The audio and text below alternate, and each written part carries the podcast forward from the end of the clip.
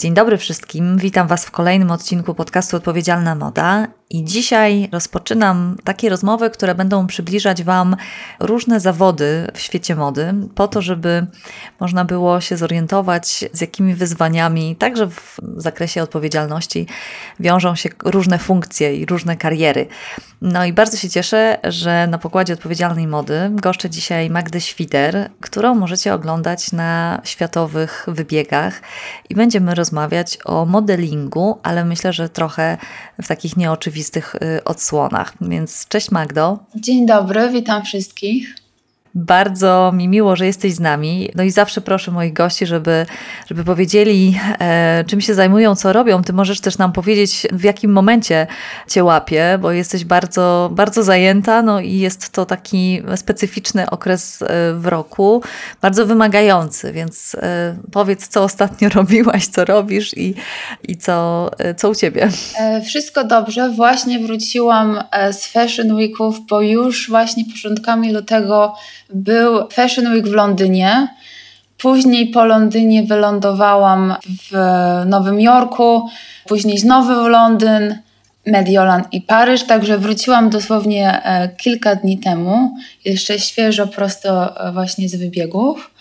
Więc taki to był zwariowany czas, bo właśnie dwa razy do roku mamy e, największe Fashion Weeki na świecie. Więc było intensywnie, tak. Mhm.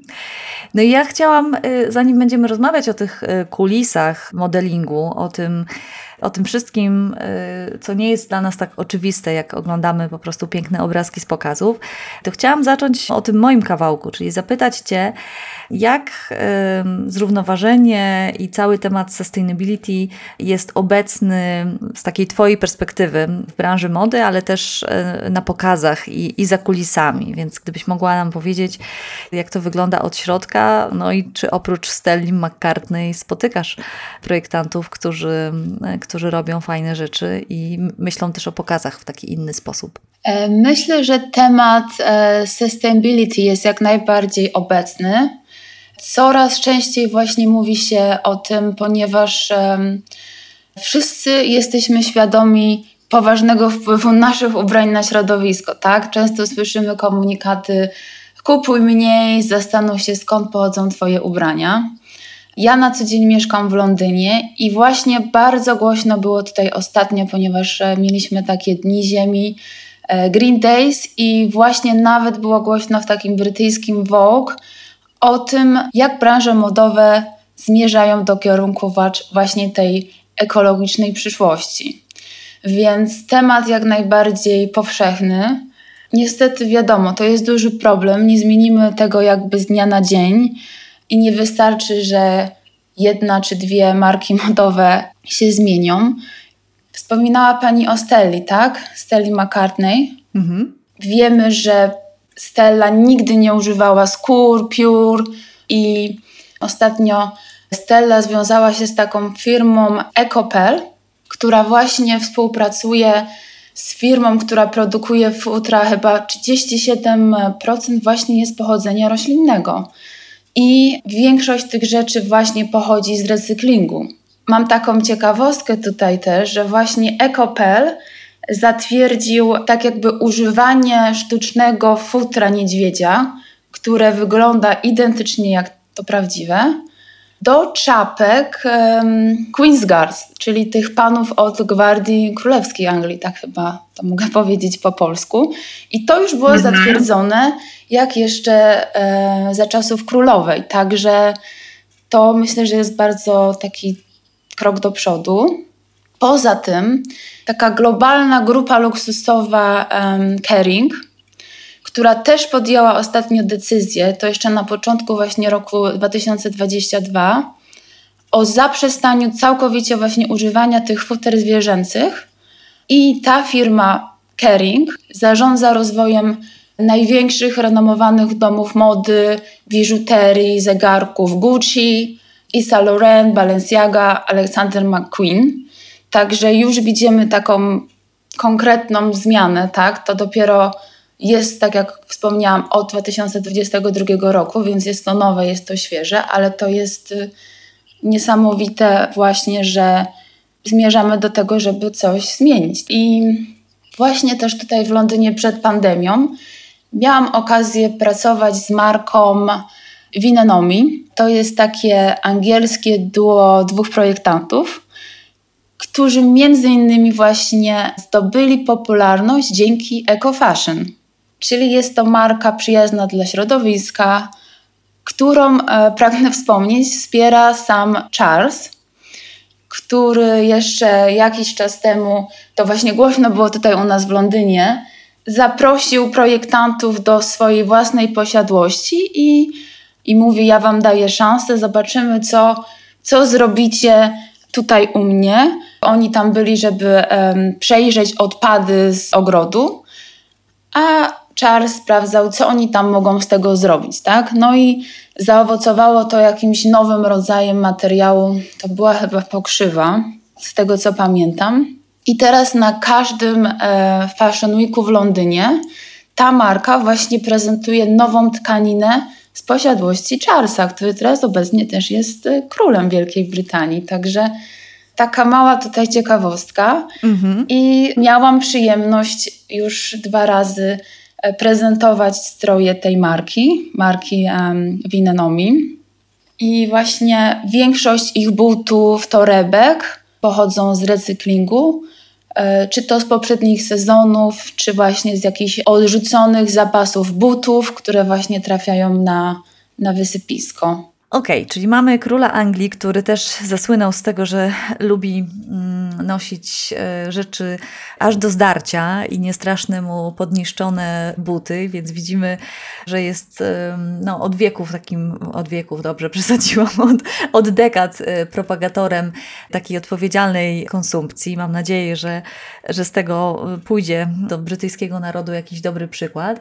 Ale chciałam teraz zapytać e, o same pokazy. Czy zwiększa się taka świadomość tego śladu konsumpcyjnego, śladu węglowego, śladu śmieciowego, które niesie za sobą każdy event. Czy ty obserwujesz jakieś inne podejście, nie wiem, do cateringu, do, do odpadów, do scenografii, tam na zapleczu? Czy, czy widać, że coś się zmienia? Bo jesteś przecież już w modelingu długie lata, tak? E, ponad chyba dekadę, jeśli dobrze, e, dobrze kojarzę, więc na pewno e, można zauważyć jakiś kierunek. Powiem tak, oczywiście to wszystko zależy od e, firmy, od projektanta, tak? Jeśli zwracają na to uwagę, owszem.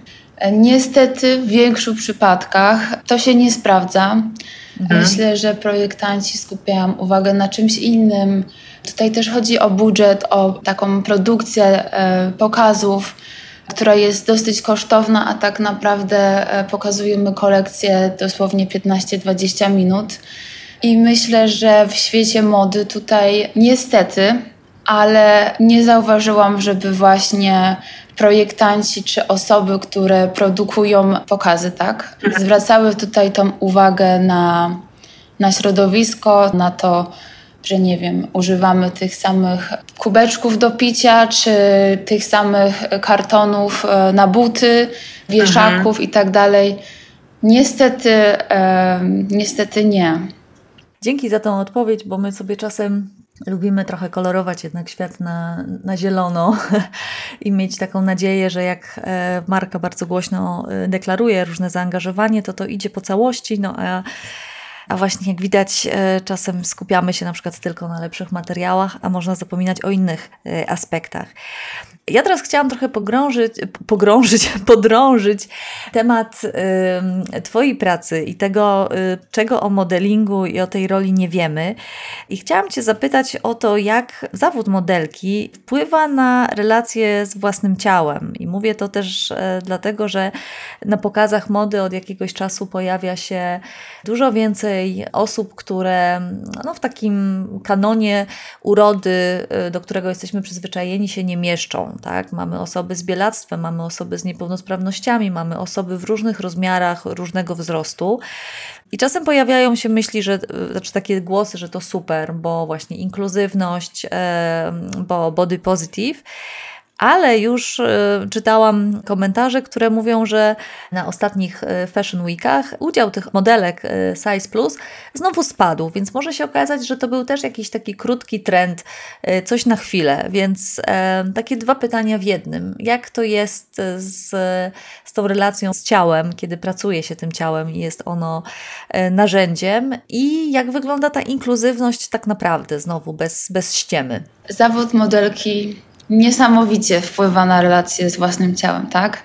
Niestety przyznam, że nie jest tutaj łatwo w tej branży właśnie fashion ciągle wyglądać pięknie, mieć idealne wymiary, idealną skórę i tak naprawdę agencja, ludzie ze świata mody kreują nam taki jakby nierealny e, ideał kobiety, który czasami jest nawet nieosiągalny dla modelek, tak? I Będąc nastolatką, bo zaczynałam modeling jak miałam tylko 15 lat, było mi bardzo ciężko, bo na swój temat słyszałam bardzo dużo negatywnych rzeczy. I głównie odnosiło się to mojego ciała, typu, że a lepiej jakbym na przykład miała 2 cm mniej w biodrach. I musiałam jakby zmierzyć się z tymi opiniami, kiedy byłam nastolatką i dla każdej innej osoby. Byłam niesamowicie szczupłą, naturalnie szczupłą osobą. Więc jeśli mówimy tutaj na razie o takim high fashion, tak, czyli takich e, top, top modelkach, które mają być wysokie i szczupłe i mhm. odpowiednie wymiary 90, 60, 90 centymetrów, agencje kontrolują modelki, tak? My mamy kontrakt, w którym podpisujemy, że nie możemy jakby zgrubnąć, nie możemy zmienić koloru włosów i musimy być po prostu naturalne, tak? Więc w momencie, kiedy ja jestem na wyjeździe, powiedzmy w Paryżu, powiedzmy jestem tam miesiąc, agencja prawie codziennie mierzy modelki. Kiedy powiedzmy jestem w domu, raz na tydzień wysyłam polaroidy. To są takie naturalne zdjęcia w stroju kąpielowym na takiej zwykłej białej ścianie żeby wysłać do agencji, żeby oni mieli kontrolę, że ja wyglądam tak, jak wyglądam, bo czasami mamy też właśnie bookingi takie online i nie może się coś takiego zdarzyć, że klient bukuje modelkę, ona przylatuje powiedzmy z Londynu do Nowego Jorku i okazuje się, że nie wygląda tak, jak um, prezentują ją na zdjęciach. Więc mhm. E, tutaj jest ten stres związany z tym, że tak jakby agencje mówią, że zawsze jest coś, żeby zmienić, tak? I wydaje nam się, że modelka to jest taka osoba, która jest pewna siebie, a tutaj czasami jest odwrotnie, szczególnie jeśli tutaj są młode dziewczyny, one zaczynają wcześniej, one mają mniej niż 18 lat.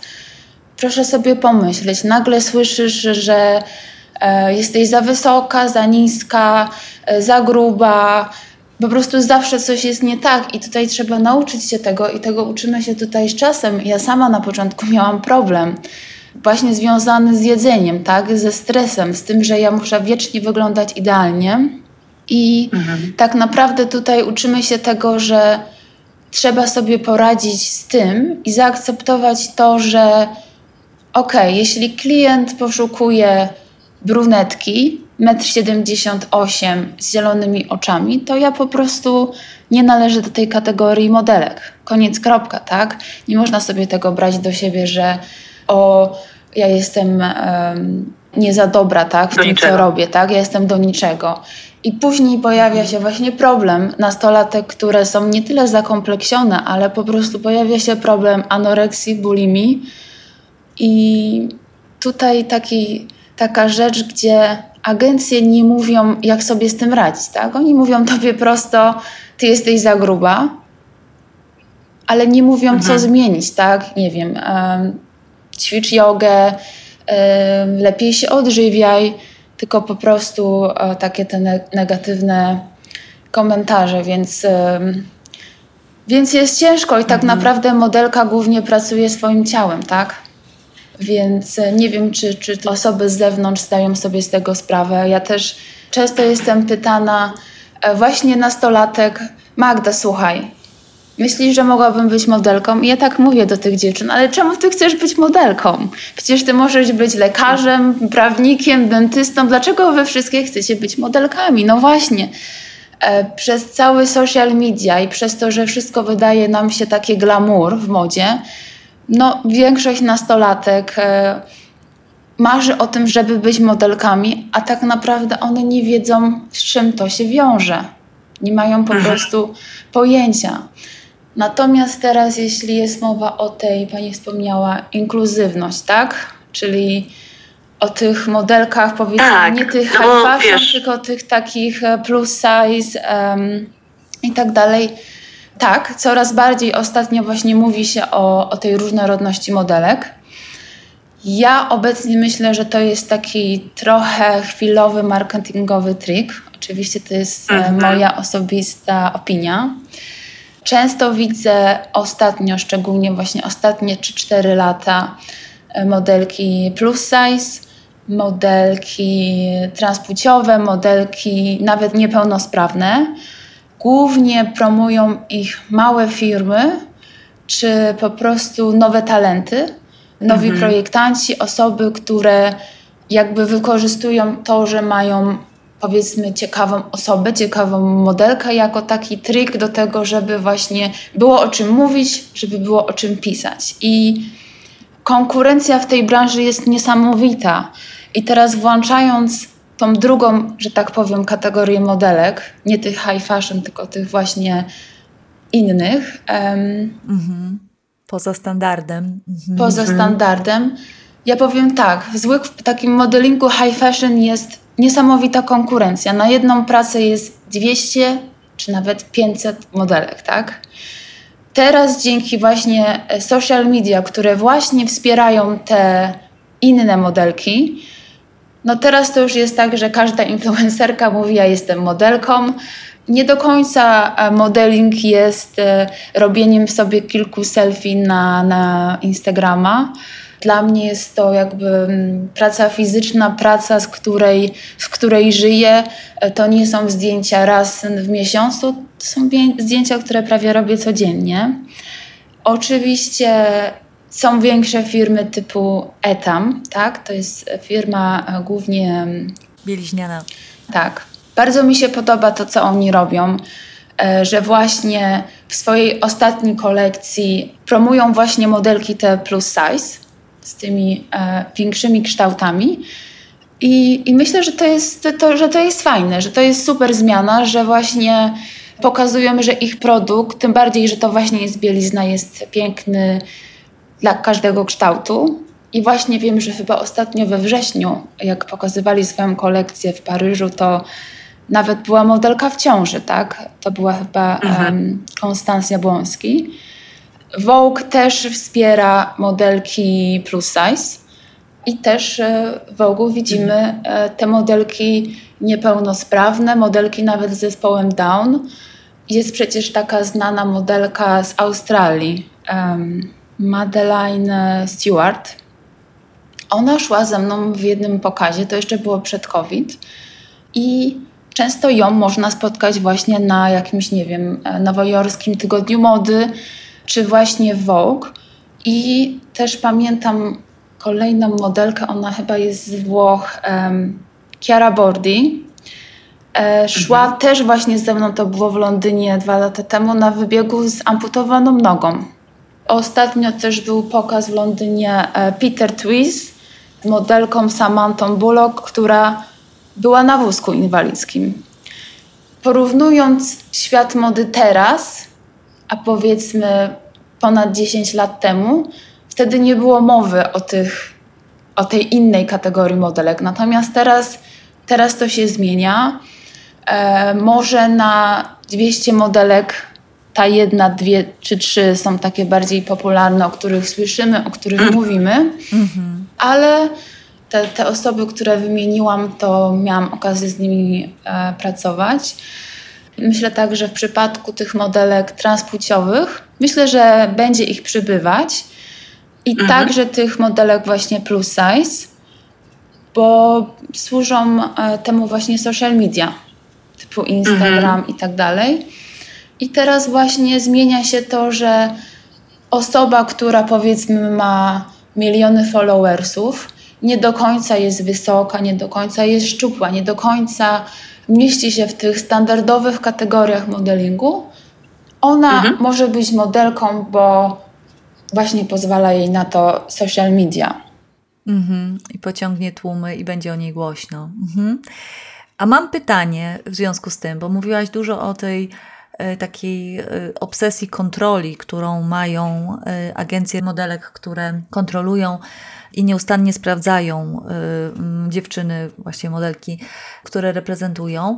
Czy myślisz, że y, pod taką samą presją właśnie są te osoby poza standardem? To znaczy, że jeśli jestem powiedzmy modelką taką middle size, tak? I bo, bo przecież już y, z, nie wiem, w rozmiarze 38 oczywiście jestem też poza standardem, to jeśli taka modelka e, trafia do, y, do agencji, to ona także dostaje te wąskie widełki i na przykład nie może schudnąć, tylko, ale też nie może przytyć i, i, ona też musi zostać niezmienna w tym swoim size plus y, rozmiarze? Jak to jest? E, myślę, że tak, że też ma jakby, jakby swoje wymogi, one są trochę inne od na przykład wymogów, które ja mam, ale myślę, mhm. że tutaj też jest kontrola takiej modelki plus size, że powiedzmy ona ma rozmiar 40, żeby za miesiąc na przykład nie, nie miała rozmiarów dwa razy większych, tak? Ale jest na pewno to łatwiej e, do utrzymania i też właśnie no 10 lat temu nie było w ogóle mowy o modelkach, talentach, bo oni tak czasami nazywają talents. Może nie tyle models, tylko talents. I nawet mhm. największe agencje światowe typu Elite, Ford, Why Not, um, Woman mają teraz nową kategorię to jest właśnie nie tyle plus size, tylko talent, gdzie są modelki i, i to wszystko jest połączone właśnie do ich e, Instagrama. Rozumiem. A powiedz teraz, bo bardzo też mnie to ciekawi, jak e, takie obcowanie z, z pięknymi ubraniami, te nieustanne przymiarki, dotykanie mm, najlepszych tkanin, najlepszych wykończeń, jak to wpłynęło e, na Twoje postrzeganie mody? Bo my mamy bardzo wiele mitów. Tak jak wydaje nam się, że modelka, ta piękna modelka, którą e, podziwiamy, to jest ktoś, kto po prostu się urodził atrakcyjny i przychodzi mu to łatwo, a sama praca jest właśnie przyjemnością kontaktu z najlepszą modą. Tak może nam się wydawać e, i często słyszymy, że ładnemu we wszystkim ładnie, więc właściwie e, możemy odnieść takie wrażenie, że mając takie właśnie idealne wymiary, no cała moda y, na świecie jest tworzona dla ciebie, że nie masz ograniczeń w wybieraniu strojów, w wybieraniu tych y, i codziennych, i tych wizytowych rzeczy, no bo po prostu wszystko wygląda na tobie pięknie. Jak to jest z twojej perspektywy? Czy rzeczywiście e, widzisz świat jako taką otwartą szafę, która tylko czeka, żeby, e, żeby się ubrała i, i zachwyciła świat? E, to znaczy, w moim przypadku, już e, po tylu latach pracy w modzie, to gdzieś tam moja miłość do, do mody, że tak powiem, ostyga i jest mniejsza niż powiedzmy na samym początku, kiedy zaczynałam swoją karierę, kiedy to wszystko było dla mnie nowe i rzeczywiście zakładając piękną, długą suknię, czułam się jak w bajce, tak? Natomiast teraz. E, tak naprawdę muszę powiedzieć, ja chyba nie mam własnego stylu, bo, bo tak naprawdę cały czas ktoś zakłada z góry, co ja mam ubrać. Większość tych ubrań jest niewygodna, są to ciężkie sukienki. Czasami one są piękne na zdjęciu, ale na przykład wykonane z jakichś właśnie niewygodnych e, materiałów, które podrażniają skórę. I jako modelka ja nie mogę powiedzieć projektantowi, że o, ta suknia mi się nie podoba, e, ten kolor mi nie odpowiada, czy ja mogę założyć coś innego, czy wybrać krój sukienki, który bym chciała na pokazie. Czegoś takiego nie ma. To jest wszystko narzucane modelce od razu z góry. My tak naprawdę nie mamy jakby swojego zdania. I nawet tutaj na jakieś czerwone dywany, ostatnio też w zeszłym roku byłam na festiwalu filmowym w Cannes, później w Wenecji. to nie jest do końca tak, że ja sobie wybieram suknię, która jest na przykład w moim stylu, o której marzę coś, co mi się podoba i chcę ubrać, tylko to jest znowu jakby stylizacja, która jest mi z góry narzucana, czy to przez sponsora, czy to przez markę, która jakby wysyła mnie i ja promuję ich sukienkę. W wolnej chwili noszę wygodne ubrania, czasami takie sportowe. Przyznaję, że zaglądam czasami do Zary jak każda dziewczyna w moim wieku i, i muszę powiedzieć, nie lubię robić zakupów. Czuję się zmęczona, znudzona, czuję się jakbym była w pracy w jakimś e, showroomie w Mediolanie. Ostatnio też pracowałam w Mediolanie dla marki e, Diesel. Do takich zdjęć lookbookowych, takich e-commerce, taki katalog na stronę internetową. Mhm. Podczas jednego dnia zakładałam na siebie 200 par jeansów.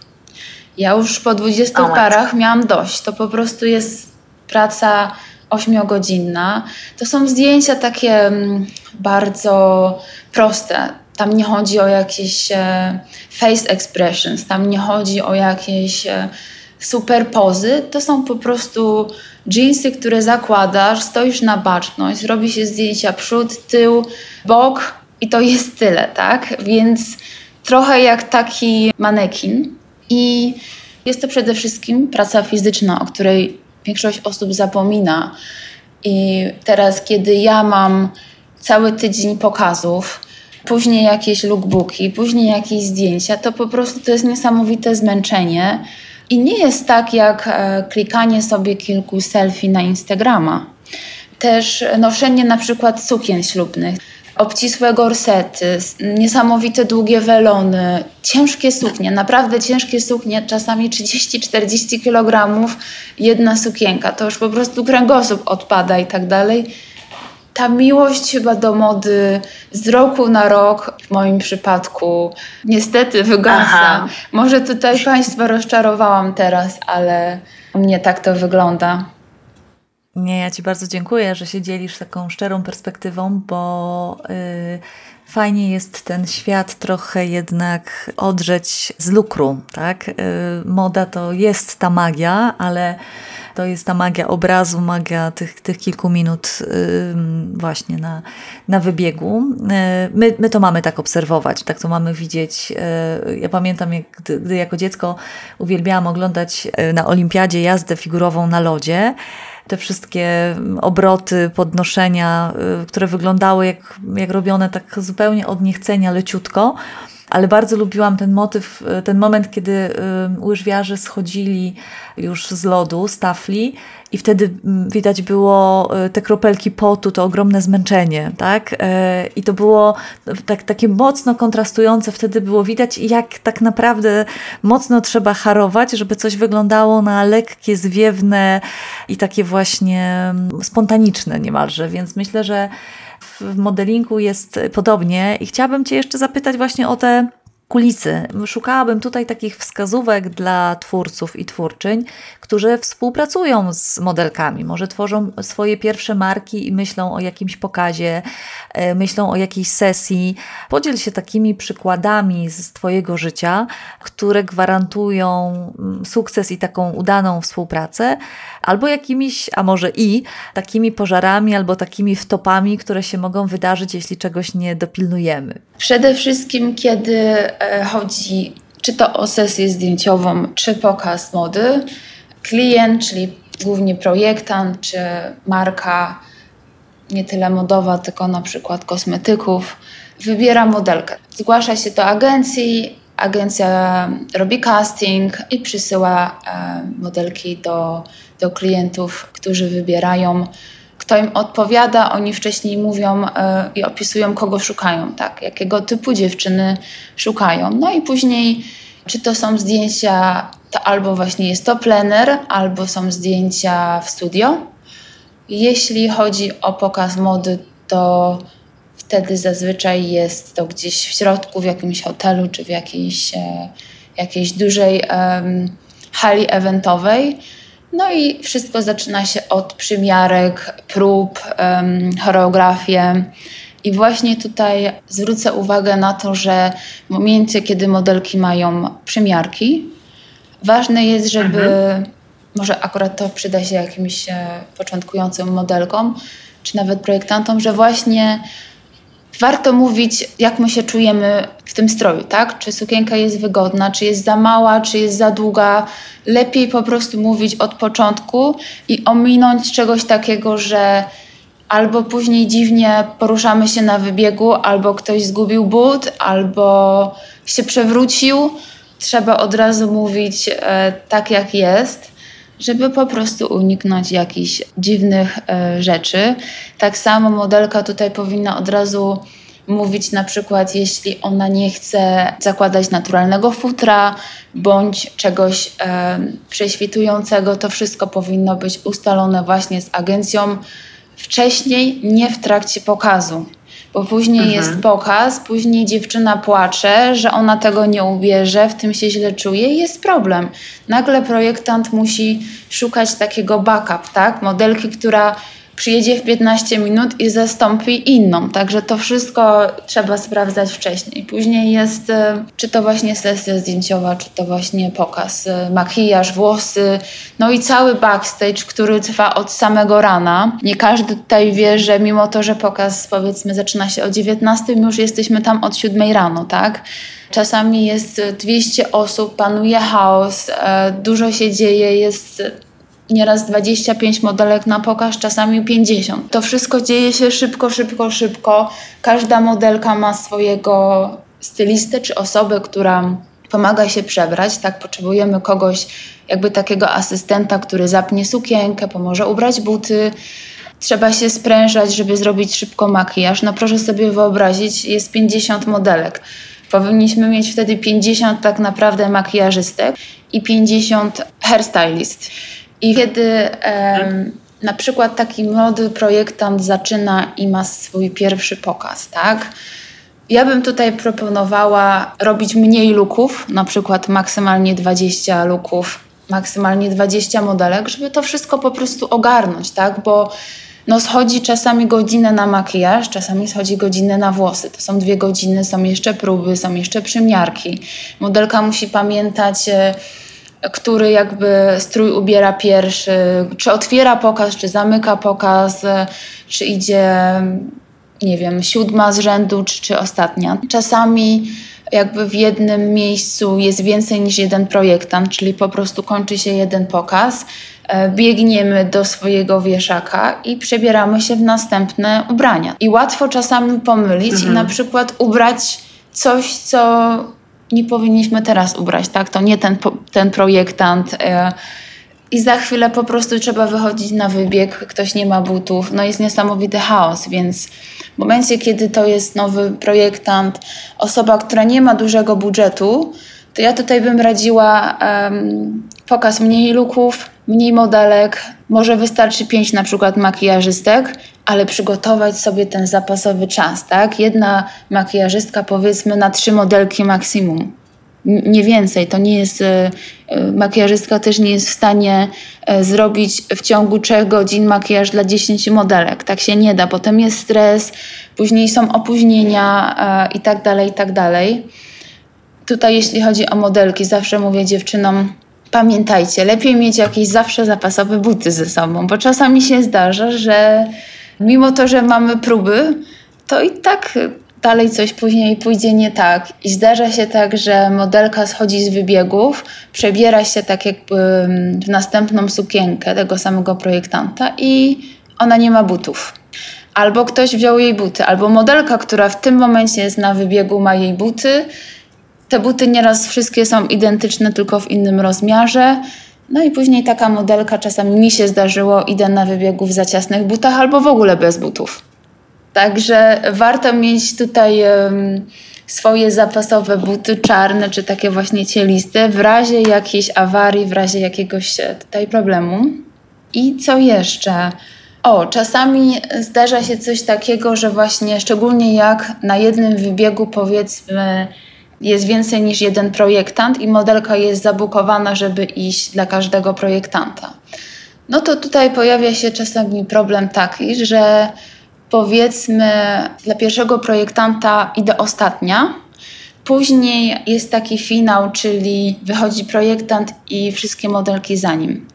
I powiedzmy, że za 5 minut zaczyna się drugi pokaz całkiem innego projektanta, ale na tym samym wybiegu, tak? I powiedzmy, że jestem druga w kolejności. No taka modelka nie powinna w ogóle wychodzić do finału, powinna od razu biec na backstage i, i się przebrać, tak? I czasami, e, mimo to, że właśnie mamy próby, ktoś z organizacji nie do końca pomyśli, nie, do końca przemyśli, że to jest po prostu um, możliwe.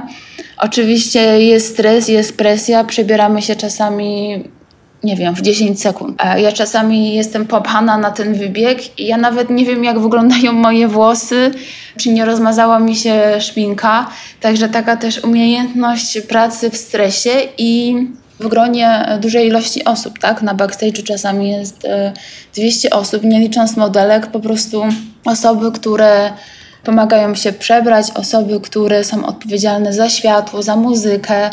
Także bardzo, bardzo dużo się dzieje. Chciałam zakończyć tą naszą rozmowę pytaniem o to, y, jakie są w takim razie korzyści, ale też koszty w tym zawodzie. To znaczy, co trzeba poświęcić, co trzeba odłożyć na później, albo może pożegnać, wybierając taki zawód.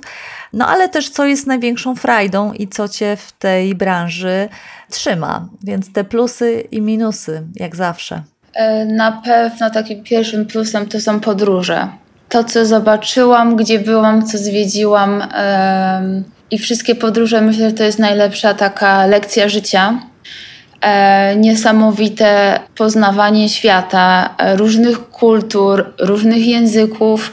No ja byłam i w Azji, i w Stanach Zjednoczonych. Teraz w niedzielę lecę właśnie na zdjęcia do Cape Town. Także tak naprawdę takie z jednej strony życie ciekawe, bo cały czas podróżujesz, z drugiej strony życie na walizkach i takim minusem tutaj jest e, ciężko mi o życie prywatne, ciężko mi właśnie o znajomych. E, znajomych w sumie mam po całym świecie, tak, ale czasami e, jakieś na przykład rodzinne wydarzenia mnie omijają, bo nie jestem w stanie dojechać, nie jestem w stanie, żeby tam być i um, też oczywiście zmiana czasów, e, dalekie loty.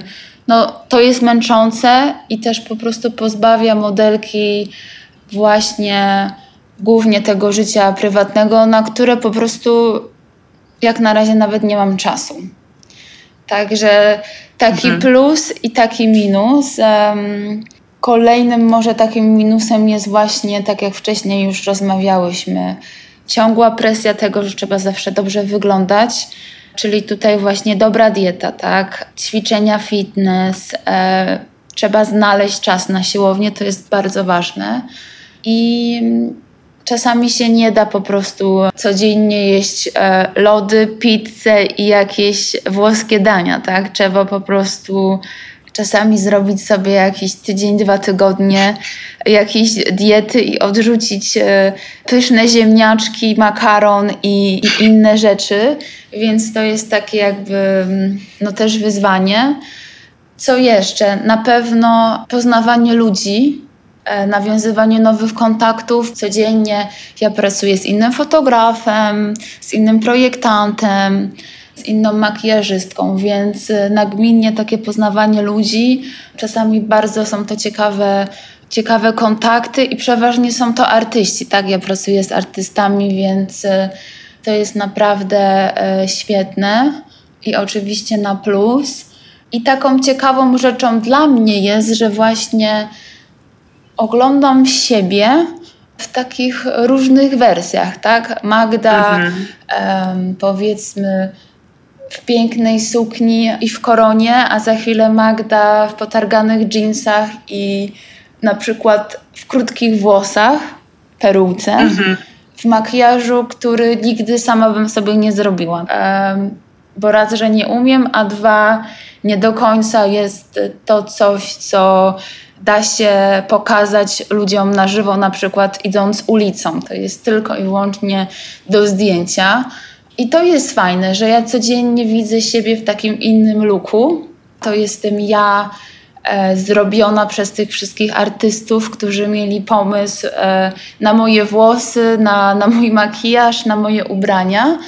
Za każdym razem jest e, coś nowego, nowa tematyka, czasami niesamowite zdjęcia w przepięknych sceneriach, w przepięknych e, krajach, gdzie po prostu pracując gdzie indziej, e, nie byłabym w stanie nawet finansowo sama pojechać tu czy tam. Także taki mój największy plus na pewno podróże.